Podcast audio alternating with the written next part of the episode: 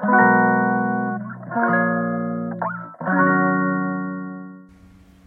のラジオは当たり前の毎日をもっと楽しくをテーマに配信していくラジオです。こんにちはカナリアかなこです。子育てをしているとああこんなことで怒らなくてもよかったのになぁと反省することが私は多々あります。その始まりは隅っこ暮らしの心理テストという一冊の本でした。選択肢の中から選べないと15分以上固まって真剣に悩んでしまう下の子。ABCD の4つの中から1つ選ぶのに下の子はいいという自分で新しい選択肢を作ってみたり。直感でこれとすぐに選ぶ私からすると早く選んでくれないと食器が洗えない。洗濯物が干せない。と私の朝やりたいことが全く進まず次第にイライラしている自分がいました。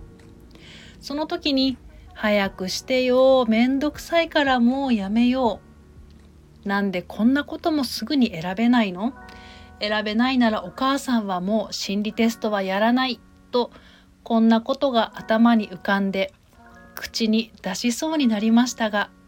これは言わない方がいいと慌ててお口を着言いたい気持ちをぐっとこらえて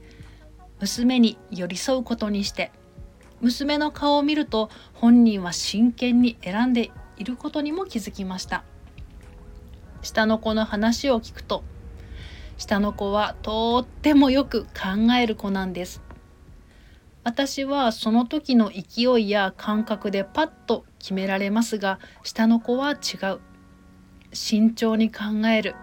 その良さは認めてあげたいでも生きててだんだん大きくなってくると選択する機会は多くなるし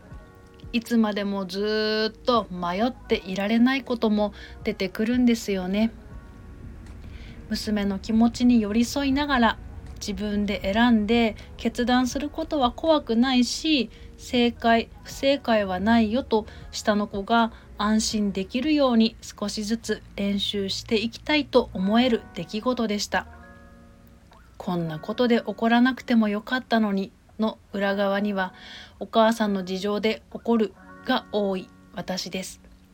食卓に着くのが遅かったり食べる時間がかかりすぎるなど子供なりの理由もあるのに早く食べてもらわないとお母さんのやりたいことができない進まない。そんな私の都合です。だから反省してしまう。でもお母さんも人間ですし完璧になんてできないしその日の体調気持ちお母さんにも予定があって